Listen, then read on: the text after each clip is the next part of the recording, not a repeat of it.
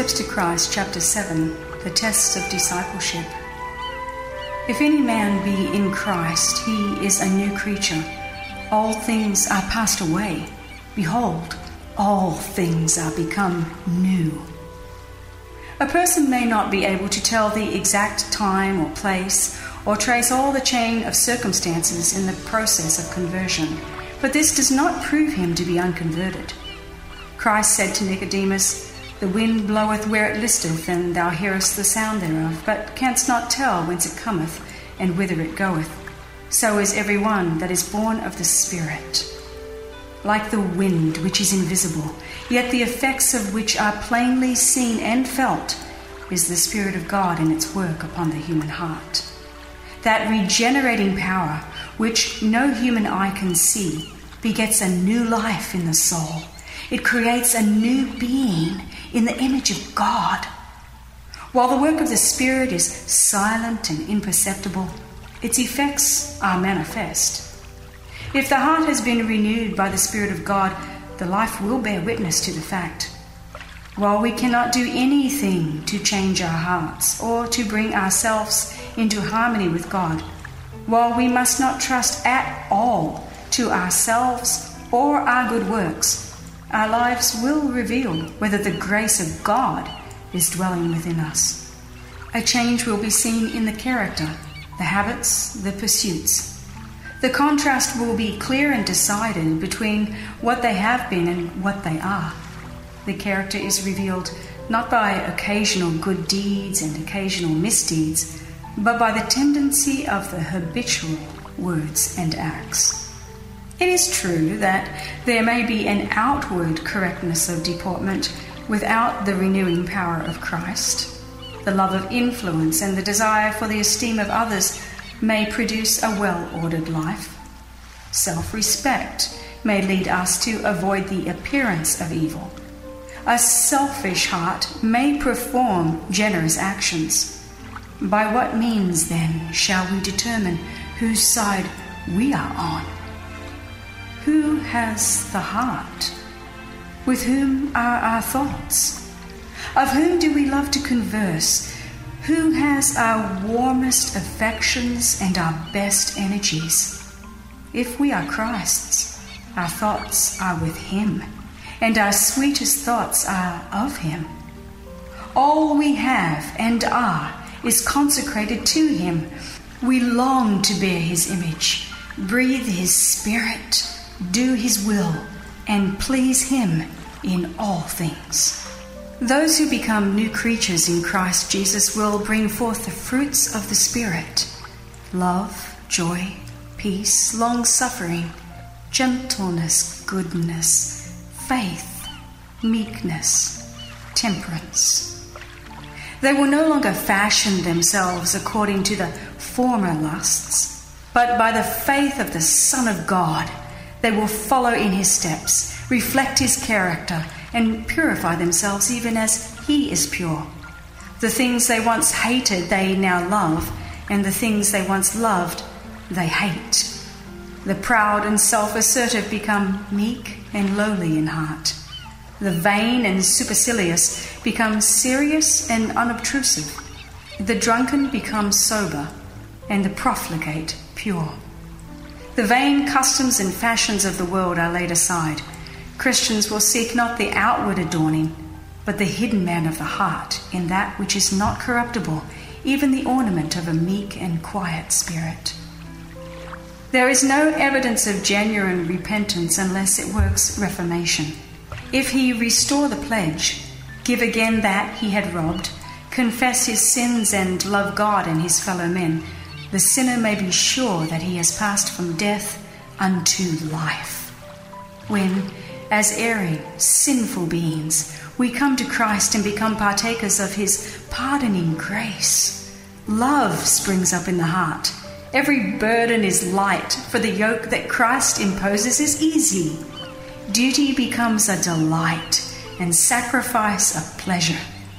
The path that before seemed shrouded in darkness becomes bright with the beams from the Sun of Righteousness. The loveliness of the character of Christ will be seen in his followers. It was his delight to do the will of God. Love to God, zeal for his glory, was the controlling power in our Saviour's life. Love beautified and ennobled all his actions. Love is of God. The unconsecrated heart cannot originate or produce it. It is found only in the heart where Jesus reigns. We love because he first loved us. In the heart renewed by divine grace, love is the principle of action. It modifies the character, governs the impulses, controls the passions, subdues enmity, and ennobles the affections. This love, cherished in the soul, sweetens the life and sheds a refining influence on all around. There are two errors against which the children of God, particularly those who have just come to trust in His grace, especially need to guard. The first, already dwelt upon, is that of looking to their own works, trusting to anything they can do to bring themselves into harmony with God. He who is trying to become holy by his own works in keeping the law is attempting an impossibility. All that man can do without Christ is polluted with selfishness and sin. It is the grace of Christ alone, through faith, that can make us holy. The opposite and no less dangerous error is that belief in Christ releases men from keeping the law of God, that since by faith alone we become partakers of the grace of Christ. Our works have nothing to do with our redemption. But notice here that obedience is not a mere outward compliance, but the service of love. The law of God is an expression of His very nature. It is an embodiment of the great principle of love, and hence is the foundation of His government in heaven and earth. If our hearts are renewed in the likeness of God, if the divine love is implanted in the soul, will not the law of God be carried out in the life? When the principle of love is implanted in the heart, when man is renewed after the image of him that created him, the new covenant promise is fulfilled. I will put my laws into their hearts, and in their minds will I write them. And if the law is written in the heart, will it not shape the life? Obedience, the service and allegiance of love, is the true sign of discipleship. The scripture says, This is the love of God, that we keep his commandments. He that saith, I know him, and keepeth not his commandments, is a liar, and the truth is not in him. Instead of releasing man from obedience, it is faith and faith only that makes us partakers of the grace of Christ, which enables us to render obedience. We do not earn salvation by our obedience, for salvation is the free gift of God to be received by faith. But obedience is the fruit of faith. Ye know that he was manifest to take away our sins, and in him is no sin.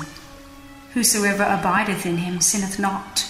Whosoever sinneth hath not seen him, neither known him. Here is the true test.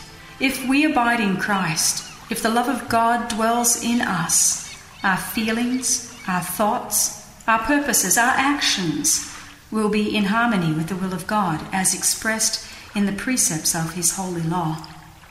Little children, let no man deceive you. He that doeth righteousness is righteous, even as he is righteous. Righteousness is defined by the standard of God's holy law as expressed in the ten precepts given on Sinai. That so called faith in Christ, which professes to release men from the obligation of obedience to God, is not faith, but presumption. By grace are ye saved through faith. But faith, if it hath not works, is dead. Jesus said of himself before he came to the earth, I delight to do thy will, O my God. Yea, thy law is within my heart. And just before he ascended again to heaven, he declared, I have kept my Father's commandments and abide in his love. The scripture says, Hereby we do know that we know him, if we keep his commandments. He that saith he abideth in him ought himself also so to walk, even as he walked. Because Christ also suffered for us, leaving us an example that ye should follow his steps. The condition of eternal life is just what it has always been, just what it was in paradise before the fall of our first parents perfect obedience to the law of God, perfect righteousness. If eternal life were granted on any condition short of this, then the happiness of the whole universe would be imperiled. The way would be open for sin, with all its train of woe and misery, to be immortalized. It was possible for Adam before the fall to form a righteous character by obedience to God's law. But he failed to do this, and because of his sin, our natures are fallen, and we cannot make ourselves righteous. Since we are sinful, unholy, we cannot perfectly obey the holy law. We have no righteousness of our own with which to meet the claims of the law of God, but Christ has made a way of escape for us. He lived on earth amid trials and temptations such as we have to meet. He lived a sinless life. He died for us, and now He offers to take our sins and give us His righteousness. If you give yourself to Him and accept Him as your Savior, then, sinful as your life may have been, for His sake, you are accounted righteous. Christ's character stands in place of your character, and you are accepted before God just as if you had not sinned. More than this, Christ changes the heart. He abides in your heart by faith. You are to maintain this connection with Christ by faith and the continual surrender of your will to Him. And so long as you do this, He will work in you to will and do according to His good pleasure.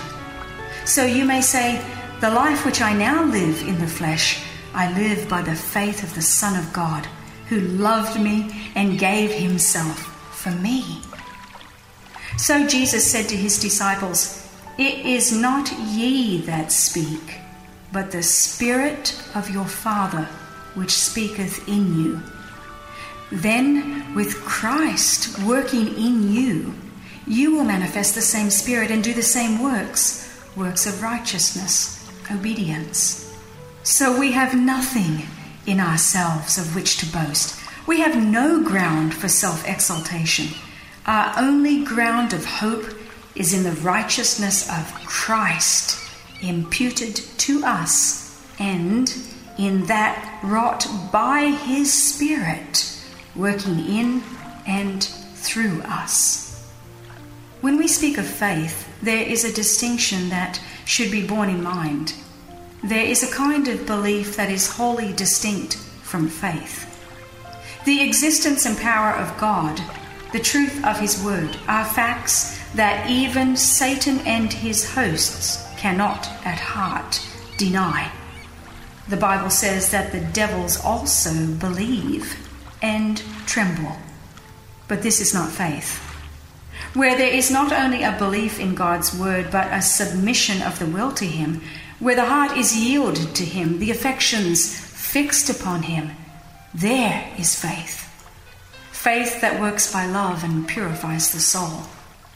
Through this faith, the heart is renewed in the image of God, and the heart that is in its unrenewed state is not subject to the law of God, neither indeed can be. Now delights in its holy precepts, exclaiming with the psalmist, Oh, how I love thy law! It is my meditation all the day and the righteousness of the law is fulfilled in us who walk not after the flesh, but after the Spirit. There are those who have known the pardoning love of Christ and who really desire to be children of God, yet they realize that their character is imperfect, their life faulty, and they are ready to doubt whether their hearts have been renewed by the Holy Spirit. To such I would say, do not draw back in despair. We shall often have to bow down and weep at the feet of Jesus because of our shortcomings and mistakes, but we are not to be discouraged. Even if we are overcome by the enemy, we are not cast off, not forsaken and rejected of God. No, Christ is at the right hand of God, who also maketh intercession for us. Said the beloved John, These things write I unto you, that ye sin not. And if any man sin, we have an advocate with the Father, Jesus Christ, the righteous. And do not forget the words of Christ The Father Himself loveth you. He desires to restore you to Himself, to see His own purity and holiness reflected in you. And if you will but yield yourself to Him, He that hath begun a good work in you will carry it forward to the day of Jesus Christ. Pray more fervently, believe more fully. As we come to distrust our own power, let us trust the power of our Redeemer, and we shall praise him who is the health of our countenance. The closer you come to Jesus, the more faulty you will appear in your own eyes, for your vision will be clearer and your imperfections will be seen in broad and distinct contrast to his perfect nature. This is evidence that Satan's delusions have lost their power, that the vivifying influence of the Spirit of God is arousing you. No deep seated love for Jesus can dwell in the heart that does not realize its own sinfulness. The soul that is transformed by the grace of Christ will admire his divine character. But if we do not see our own moral deformity, it is unmistakable evidence that we have not had a view of the beauty and excellence of Christ. The less we see to esteem in ourselves, the more we shall see to esteem in the infinite purity and loveliness of our Saviour. A view of our sinfulness drives us to Him who can pardon, and when the soul, realizing its helplessness, reaches out after Christ, He will reveal Himself in power. The more our sense of need drives us to Him and to the Word of God, the more exalted views we shall have of His character, and the more fully we shall reflect His image.